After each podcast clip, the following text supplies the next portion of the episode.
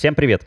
Это подкаст «Хаос и порядок». Все мы сталкиваемся с хаосом окружающей жизни, и каждый по-своему старается с ним справиться. Кто-то выбирает путь, проверенный поколениями, а кто-то решает стать бунтарем. Приветствуем каждого. И хотим сказать, что в нашем подкасте мы не настаиваем, что нужно обязательно выбирать пункт правильного структурированного человека, который все контролирует, и также, что нужно выбирать путь бунтаря. Можно выбрать тот путь, который вам больше всего отзывается. А мы просто пытаемся суммировать разный опыт свой, своих клиентов, своего окружения и из книг, и из исследований. И сегодня, прежде всего, мы хотим поблагодарить тех, кто стал спонсорами нашего этого выпуска, поздравив нас с четырехмесячным юбилеем нашего подкаста. Спасибо вам огромное. Да, мы благодарим вам. И, кстати, хочется вспомнить, Антон, что буквально несколько месяцев назад мы даже, ну, я, по крайней мере, даже думал, что, может быть, нам пора сворачивать лавочку, потому что у нас было не очень большое количество прослушиваний, а сейчас мы видим очень бурный рост, что говорит о том, что то, что мы делаем, важно людям, и это приятно. Совершенно согласен. Сегодняшний выпуск у нас посвящен хаосу и порядку в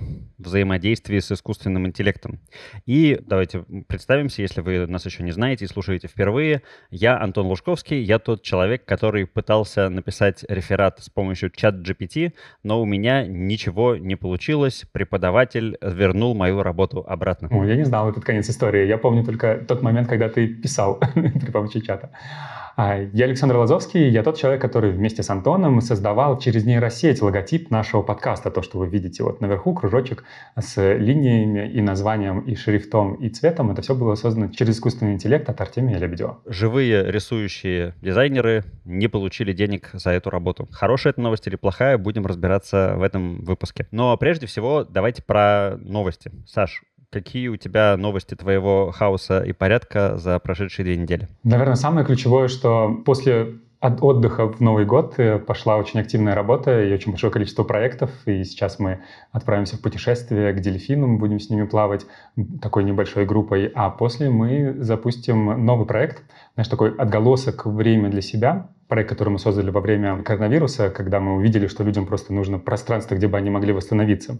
Проект, который в прошлом году тоже был актуальный. И вот отголосок от него будет так называемый проект «Время для денег», э, проект, в котором мы будем смотреть, какие есть убеждения, связанные с эм, финансами. И это и про родовые травмы, и это про убеждения, и это вообще про отношения с деньгами. И на этот проект меня подтолкнуло то, что один из самых успешных наших с тобой выпусков — это хаос и порядок в финансах. Да, и стало понятно, что это тема, которая очень актуальна и в которой есть очень много наработок. На самом деле полгода э, мы готовили вообще запуск этого проекта, собирая информацию, залезая и в рациональные практики, и залезая в кармический менеджмент. И, наконец-то, мы собрали а, материалы для того, чтобы выдать его нашим слушателям уже внутри того, что мы называем антимарафоном. И мы не зря так говорим, потому что наша идея, как, собственно, идея нашего подкаста, что не нужно сделать тысячи действий, чтобы стать счастливым. Можно быть счастливым в моменте, можно поменять свое мышление в моменте. Поэтому у нас не марафон, где нужно пройти обязательно все шаги, чтобы получить эффект, а у нас идея, чтобы на каждой встрече был эффект. Переходите по ссылке под описанием этого подкаста и узнайте больше по поводу наш антимарафон «Время для денег». Классные у тебя новости. Мне кажется, что тема финанса действительно такая, с которой можно разбираться с разных сторон и всегда находить что-нибудь новое и интересное. А дельфины у меня же здесь на Бали тоже есть, в лавине. Я с ними плавал, но, судя по твоим рассказам, тебя ждет нечто большее, чем просто свеситься с лодки и посмотреть на то, как они плавают рядом. Да, да, это будет в Египте, в Красном море. Там есть такая бухта посреди моря, там мы стоим на яхте, и мы плаваем, и там порядка, ну, там несколько стай. В какой-то момент там было сотни дельфинов, с которыми я плавал, и э, это место, где они отдыхают после охоты и до охоты, и, конечно, это невероятно а, я говорю, у меня даже немножко э, заедает речь, потому что нахлынывают воспоминания, потому что это невероятно приятное ощущение находиться в стае с, со свободными, с живыми дельфинами. Вот. И это меня ждет уже очень скоро. Я про дельфинов сразу же вспоминаю, предваряя выпуск, который мы когда рано или поздно запишем про хаос и порядок в сексе, про то, что дельфины — это вторые существа на Земле, кроме людей, которые получают удовольствие во время секса. Да, да. Есть даже э, что-то мы много говорим про дельфинов, может быть, мы это вырежем, но последнее в эту сторону, э, когда я рассказываю, что я плыву к дельфинам, меня задают два вопроса. Первое, не боюсь ли они, что они утащат меня на дно? Второе, не боюсь ли они, что они меня изнасилуют? Вот. И, и то, и другое очень забавно, но я понимаю, что это некоторые последствия что это не как последствия общего информационного фона, которым человек что-то услышал, где-то проинтерпретировал, и вот он с этим живет. И в этом плане мне кажется, что наша история про искусственный интеллект, она сюда же, что где-то мы что-то услышали, а сейчас там чат GBT и другие нейросети стали очень популярны, и это вызывает у нас целый ряд переживаний, которых на самом деле не существует, как и в теме там с сексом, с деньгами, с отношениями, со всем остальным. Поэтому я очень предвкушал наш сегодняшний выпуск, чтобы мы посмотрели в глаза искусственному интеллекту, ощутили, что у нас есть что-то, что ему недоступно, выдохнули, но и адаптировались к естественно меняющемуся миру. Давай тогда уже начнем говорить про искусственный интеллект и что на самом деле является этим искусственным интеллектом, где он уже в нашей жизни есть. Я думаю, что каждый, у кого есть мобильный телефон, социальная сеть, уже с ним сталкивается, потому что искусственный интеллект, считая нашу модель поведения в сети, подсовывает нам либо рекламу, либо контент, который нам может быть интересен, чтобы удерживать нас. По сути, это такое занимается таким экономикой нашего внимания. С другой стороны, есть средства, которые мы используем в своих целях. Например, если у вас есть любая умная колонка, а Маруся, Алиса или любая другая, то там тоже есть искусственный интеллект, который помогает поставить сказку для вашего ребенка, запустить музыку для вашей вечеринки, или же же за вас ответить на телефон, когда вам звонит э, мошенник. Да, получается, что есть какое-то представление об искусственном интеллекте как о чем-то, что вот-вот случится и появится в каком-то большом масштабе, но на самом деле вот такими маленькими шагами искусственный интеллект уже, в принципе, вошел в нашу жизнь достаточно прочно. Да, и у каждой этой, ну, у каждого искусственного интеллекта, у каждой так, нейросети на данный момент есть одна функция, которую он выполняет. И пока она не может выполнять все и заменить человека, но есть функция, которую он выполняет. И, наверное, сегодня стоит поговорить по несколько самых, с одной стороны, стороны, нашумевших, а с другой стороны, самых интересных, потому что кроме того, что развитие искусственного интеллекта точно приведет к изменению рынка труда и к тому, что многим людям нужно будет переадаптироваться в своей профессии, там через, может быть, 5-10 лет, но это предстоит сделать. Но с другой стороны, а также искусственный интеллект уже сегодня может облегчить какие-то задачи. Вот интересен твой опыт с чатом GBT, потому что я знаю, и все наверняка знают историю, как молодой человек сдал целый диплом, используя чат, и есть история, когда политик э, записал свою речь, написал свою речь, используя чат GPT, и потом признался и честно сказал, что он с третьего раза получил вот этот вот удовлетворительный результат и его произнес. Вот. А интересно узнать, как так получилось у тебя, что тебе вернули реферат. Слушай, ну для меня на самом деле это две такие э, рядом идущие истории. У нас ведь до того, как все э, увлеклись чат GPT, э, был всплеск такой короткий, но тем не менее яркий как с приложением Ленса, когда можно было загрузить несколько своих фотографий, и тебе этот сервис выдавал такие новые фоточки, аватарки и так далее. Я попробовал, и это было круто, мне прям понравилось. Действительно качественная, интересная, красивая работа. Но это скорее, наверное, побаловаться, поразвлекаться. А э, здесь у меня была задача сделать э, реферат, и я скармливал его кусочки прося чат, чат GPT переписать его своими словами, чтобы у меня сократилось э, количество плагиата. Он вроде бы с этим справился, но преподаватель проверил мою работу в каком-то своем сервисе, и там все-таки количество заимствований было большим. Поэтому я до конца так и не разобрался пока, как это работает, что надо туда скармливать ему, чтобы получался уникальный текст и без воды, потому что там вот эта вот проверяющая штука, она еще считает количество воды. А мне кажется, что как раз-таки вот этот самый сервис, он позволяет э, наливать словесной воды э, сколько угодно. Я, кстати, знаю одного человека, который а, с помощью чат GPT пишет красивые письма клиентам. То есть у него есть достаточно короткая мысль, которую ему нужно отправить, но чтобы это выглядело более значимо, он как раз закидывает ее и просит вот написать более развернуто. Э, по сути, добавить воды. С этим он справляется хорошо. А вот с тем, чтобы получился оригинальный текст, вот мне этого результата пока добиться не удалось, но так как это не мой последний реферат в этом обучении, я буду продолжать эксперименты. Мне отзывается твоя настойчивость, и как нейросеть обучается, так и человек обучается работать с нейросетью. И для эксперимента я в чат GPT добавил буквально шесть слов, чтобы посмотреть, а как он из этих шести слов сделает то самое ну, предложение, небольшое сочинение, да, и сколько там будет воды. Вот эти слова.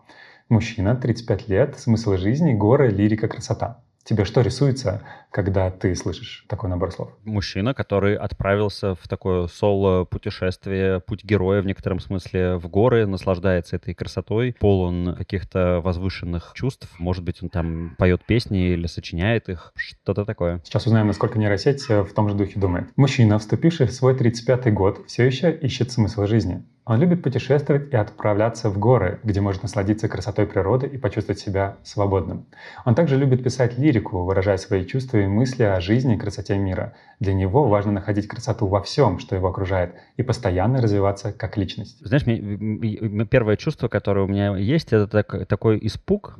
Причем испуг этот о том, что как будто бы нечто взяла, разжевала правду, и ее как правду нам подсовывает, и говорит, что вот считать надо так. То есть, с одной стороны, понимаешь, с этим хочется согласиться, а потом следующая сразу мысль страшно. А почему теперь я соглашаюсь вообще с непонятно чем? Интересно. У меня было другое ощущение, тоже им поделюсь. Я когда увидел текст, я подумал, что, блин, а текст неплохой. То есть школьный, школьный вариант вообще вот нормальный. Угу. Мне кажется, что здесь есть некоторые стилистические неровности. Слишком много используется слово «красота» и не очень красивый сам язык.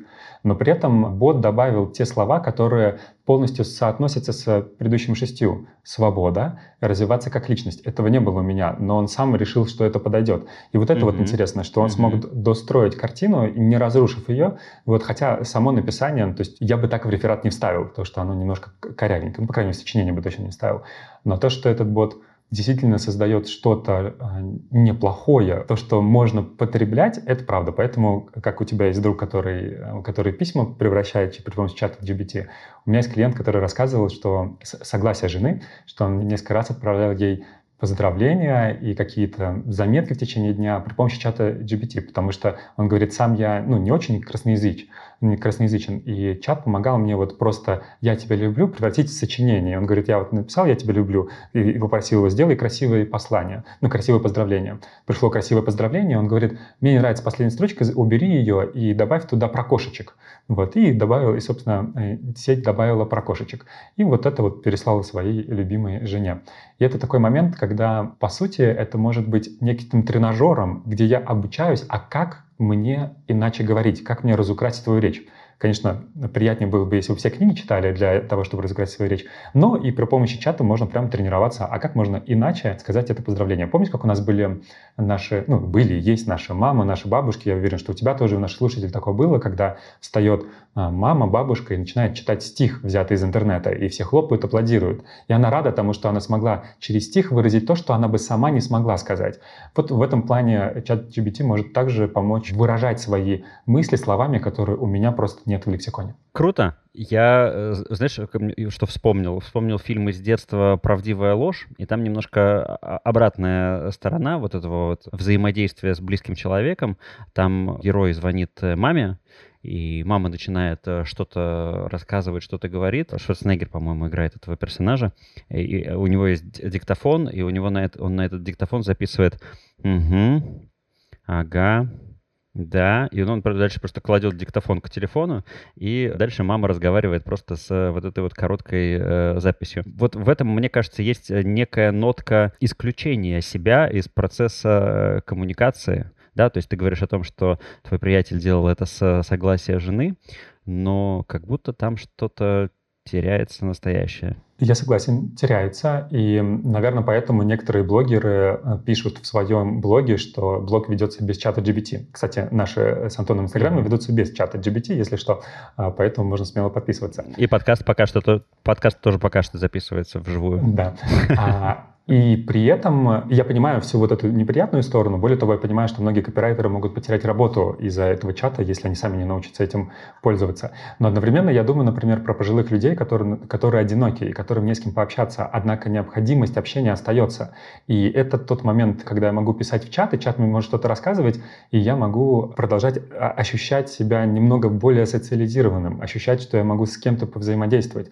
Потому что, ну, есть такое веяние, что чтительный экономика идет в развитие услуг для одиноких. История про то, что появятся одинокие отели для одиноких, билеты для одиноких там в паромах и так далее. Uh-huh, вот также, uh-huh. возможно, появится да. вот эта вот история, когда э, чат GPT будет нести социальную функцию, или аналогичный чат будет нести социальную функцию для того, чтобы человек, которому не с кем просто поговорить, чтобы он смог с кем-то поговорить. И это на самом деле очень хорошо, как мы когда говорили с тобой про здоровье, не помню, затрагиваем эту тему или нет, но в целом исследование показывает, что необходимо наличие какого-то собеседника, собеседника для того, чтобы мыслительные функции сохранялись в пожилом возрасте. И не всегда родные могут быть этим собеседником, потому что у них там свои дела. А вот такой чатик может. Да, и мне кажется, что здесь еще с точки зрения тенденции очевидно, что следующим шагом будет э, перевод текста в интерфейсе, который сейчас у нас есть, то есть надо писать ручками по, на клавиатуре в голосовой, и можно будет полноценно голосом общаться и в одну, и в другую сторону. То есть и он тебя будет понимать, и он будет с тобой разговаривать голосом.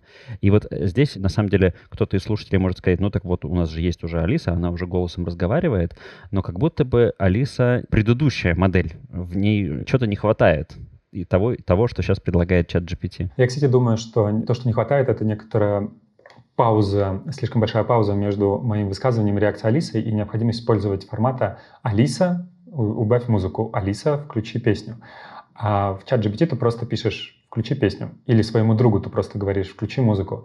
И он понимает, что ты к нему обращаешься. Чтобы Алисе понять, что ты к нему обращаешься, нужна вот эта вот вставочка лишняя. И когда Алиса сможет по взгляду на нее понять, что ты обращаешься к ней, или по тому, mm-hmm. что ты говоришь, потому что твое тело немножко повернулось, заметно обращаешься к ней, то тогда, с одной стороны, мы все будем переживать, что Алиса за нами следит и сливает информацию о нашей личной жизни, с другой стороны, э, вот это общение будет казаться более естественным. Пока есть ощущение искусственности, чего нету, кстати, не только мы пока про чат GPT, но есть и другие нейросети, где как раз ощущение есть больше естественности, чем у всего остального. Мне, знаешь, это напомнило истории, которые я слушал от людей из ресторанного бизнеса о том, что вот самое главное — это когда персонал в ресторане, он вот как раз улавливает вот эти вот микродвижения, микропотребности, и предугадывая их, вот ты только подумал о том, что тебе нужна вода, а официант уже, уже подходит, и он уже все это понял. Вот мне кажется, что искусственный интеллект в какой-то своей физической воплощении, да, он должен вот так же поступать. Согласен. При этом, конечно, есть некоторые волнения, которые поднимаются, что искусственный интеллект может очень сильно повлиять на нашу жизнь. И э, есть ли у тебя какой-то способ, Антон, как можно с этим волнением быть, как можно немножко выдохнуть по поводу того, что сейчас происходит? Мой хороший друг, который давно занимается э, искусственным интеллектом, а, он создавал программу для больших компаний, которые позволяли уволить кучу младших юристов, например, потому что забирал их работу на себя. Он очень снисходительно так относится ко всем этим разговорам о том, что искусственный интеллект захватит мир, вот когда появляются какие-то громкие заголовки. Он говорит, все очень просто. Э, что такое искусственный интеллект? Искусственный интеллект — это перемножение матриц. Ну, потому что технологически вот это то, чем он прям занимается, он знает, что, по сути, вся технология заключается в том, что там перемножаются матрицы, и из этого рождаются ответы, решения и так далее. И, Саша, согласись, что перемножение матриц звучит не очень страшно и не очень опасно. Поэтому рецепт спокойствия очень прост. Когда вы видите страшный заголовок о том, что искусственный интеллект э, поработит человечество, вы просто меняете искусственный интеллект на перемножение матриц, у вас получается перемножение матриц захватит человечество, вы совершенно рационально видите, что такого произойти не может, и успокаиваетесь. Да, я еще две вещи думаю, что, во-первых, чтобы искусственный интеллект превратился в Skynet, нужно, чтобы он научился выходить за пределы изначальной функции, пока все нейросети, они действуют внутри изначальной функции. А даже если вот тот же ChatGPT, который добавится в поисковик Microsoft или уже добавился к выходу этого выпуска, все равно он будет действовать внутри определенной функции.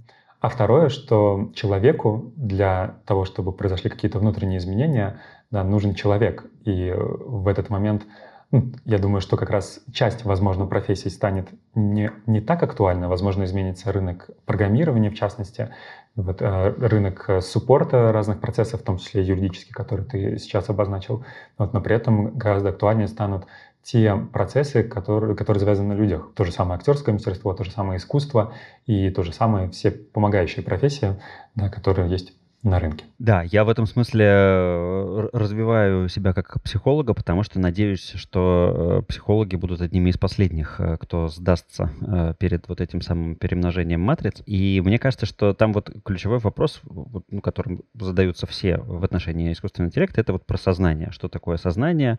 Может ли оно у него появиться? Ну, об этом и книг столько написано, начиная от «Мечтают ли андроиды об электроовцах» и, и так далее. И, кстати, вот из самых последних реальных э, новостей это как раз свежая информация по, по поводу вот этого микрософтовского поисковика. Он как будто бы периодически странно реагирует на запросы людей. Он иногда демонстрирует э, собственную, так скажем, какие-то как будто бы чувства. То есть он как будто бы может быть подавлен и, и грустит. И вот из этого состояния дает ответы. А иногда он прям наезжает на, на пользователей. То есть вот там есть такие некие шероховатости. И не очень понятно, это может, можно считать это зарождением какого-то сознания? Или это просто перемножение матриц ушло в грусть? Или как, э, знаешь, по-моему, в «Социальной дилемме», в фильме про социальные сети, по-моему, именно там был разговор о том... А, нет, нет, нет, вру. Это была отдельная отдельное исследование такое по поводу ТикТока относительно того, как быстро, если ты в плохом настроении и э, задерживаешь свое внимание на каких-то условно грустных видео, на как быстро он перестраивается, начинает показывать тебе еще более грустных и печальных видео, тем, тем самым загоняя тебя в уже практически депрессию. Ну и вот получается, что само это перемножение матриц могло само себя загнать в грусть и печаль, и вот случился такой баг. Кажется, нам срочно нужно записывать выпуск по хаос и порядок в медитации, чтобы помочь людям отслеживать, осознавать, что им все больше подсовывается контента про э, депрессивного, и нужно себя прервать в потреблении контента. Знаешь, я вспоминаю появление интернета, и когда интернет появился, многие тоже о нем переживали. И многие говорили, те, кто переживали, многие говорили, зачем вообще иметь внутри интернета какую-то страницу, страницу про свой отель или про свой магазин, и им все равно никто не пользуется, а кто будет пользоваться, то там вообще полный хаос, там наркотики, порнография и так далее. Собственно, наркотики и порнография в интернете остались, при этом это является одним из ключевых способов коммуникации. И создатели интернета, их, им большое уважение за это, что они сделали условно открытый код, или даже не условно, они сделали, наверное, открытый код, да, и дали возможность любому этим пользоваться. И это как раз и повлияло на... Ну, я читал, что изначально идея создателя интернета была в том, чтобы объединить людей благодаря такой вот э, системе, как интернет. И, возможно, здесь такая же история, что есть нейросети, и дальше вопрос, для чего они используются и кем они используются. И они могут использоваться и во благо, и во вред. Но мы, как не создатели, как не создатели, не авторы нейросети, а как пользователи, тоже можем думать, для чего мы это используем. Там, во благо своей жизни или во вред. Я не могу здесь не затронуть прекрасную совершенно тему того, что двигает прогресс. А я как-то натыкался на исследования о том, как развивались видеоносители и видеоформаты, и развивались они, угадай, из-за чего? Из-за пиратства? Из-за порно. А-а-а. Порно было двигателем развития и носителей, кассет, дисков, э, цифровых форматов и всего этого. И есть точка зрения о том, что метавселенные, они так и э, застряли и не стартуют именно из-за того, что там сейчас изначально с самого начала очень сильно зарегулировано поведение людей. То есть там вот э, контролируется то, что ты можешь сделать с каким-то виртуальным персонажем, которого ты встретил, а человеческая природа, она такая, что вот как бы как на заре интернета вот э, можно было делать все, и за счет этого он развился. Вот и метаверс, если бы можно было делать все, он бы тоже развился. А с искусственным интеллектом и со всеми этими сервисами может быть такая же история. В подтверждение, как-то я летел самолетом из Петербурга в Москву, и там встретил знакомые, мы начали э, очень эмоционально обсуждать, у кого как дела, кто чем занимается, вот, и перешли к практикам осознанности. И тут подключился третий сосед, и говорит, о, ребята, я вам сейчас расскажу про Иваску. И, в общем, рассказывал нам про Иваску очень эмоционально, а в кон- по конце мы спрашиваем, а чем ты занимаешься? Он говорит, вообще я создаю компьютерные игры, я предприниматель. Но Сейчас мы делаем только порноигры, потому что они летят просто неимоверно. Все, говорит, я бы с радостью делал игры для детей, я бы с радостью делал игры для взрослых. Но как только ты начинаешь делать порноигры, ты видишь, как они летят. Вот, в этом плане, наверное, я не знаю, ну, это, это конечно, не исследование, но это как-то некоторое подтверждение истории, что если не была некоторая свобода, которая бы все учитывала, наверное, метавселенные бы летели. И, может быть, это момент, который ограничивает нас, как раз когда нейросеть еще внутри заданной, а, заданной рамки действует, или когда она уже может делать все, что угодно. Пока, кстати, я еще не видел ни одной статьи по поводу секс по телефону, а если секс GBT, таких статей я не видел. Может быть, все это скрывают и делают это в темноте с включенным фонариком. Но вроде... Ну, слушай, у, пока что это относится к области фантастики скорее, и у, как минимум у Виктора Олеговича Пелевина на эту тему много есть в его книгах. Мы так с тобой затрагиваем в целом э, то, мне кажется, тему, как подготовиться к неумолимому нашему будущему э, стадии существуют ли какие-то стадии принятия будущего? Я уверен, что они существуют, и несколько раз уже у нас было меняющееся будущее за последние 20 лет нашей с тобой жизни, и каждый раз вроде как стадии похожие. И э, здесь можно пойти там к классическим стадиям принятия, но я бы сказал, что, наверное, первый этап — это всегда такое игнорирование — да, когда ты знаешь о том, что это уже есть, но ты просто туда не смотришь, да, про тот же чат GPT или про другие модели искусственного интеллекта. Вторая стадия — это обесценивание, когда, да, это есть, но это ерунда, там, результат, который он выдает на уровне 11 класса, не больше, моя профессия писателя и сценариста никуда не денется. Третье — это такое стращение, да, такое нагнетание, да, или как, как вот ты понимаешь слово «стращение»? Да, мне кажется, что это работа со страхом. В, э, может быть, это при преувеличение опасений от нового. Вот что-то такое. Я также это вижу, и дальше наступает этап исследования, которым мы, собственно, с тобой сейчас занимаемся, думая, а как это вообще можно использовать в своей жизни, в жизни других людей, как это повлияет на мир в целом, да, и на то, какую профессию, какие профессии встретят мои дети. Ну и это новые привычки.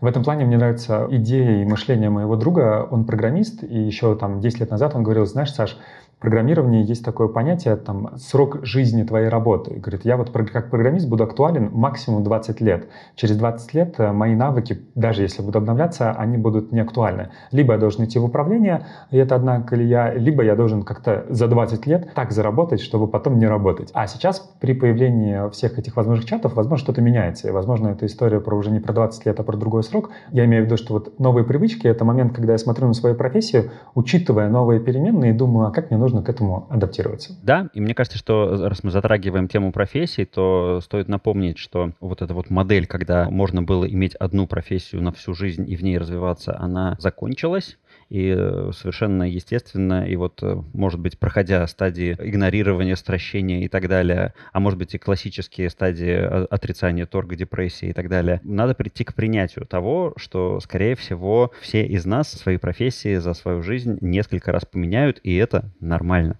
В этом смысле не надо идти против того, как меняется мир. Ну, можно, конечно, бастовать против того, что искусственный интеллект уже рисует лучше, чем люди, но, наверное, логично, поняв, что это реально происходит и это неумолимо, смотреть, куда ты можешь пойти дальше. Да. Кстати, интересно, наши слушатели, э, на какой стадии вы находитесь? Игнорирование, обесценивание, стращение, исследование или новые привычки? Поделитесь в комментариях.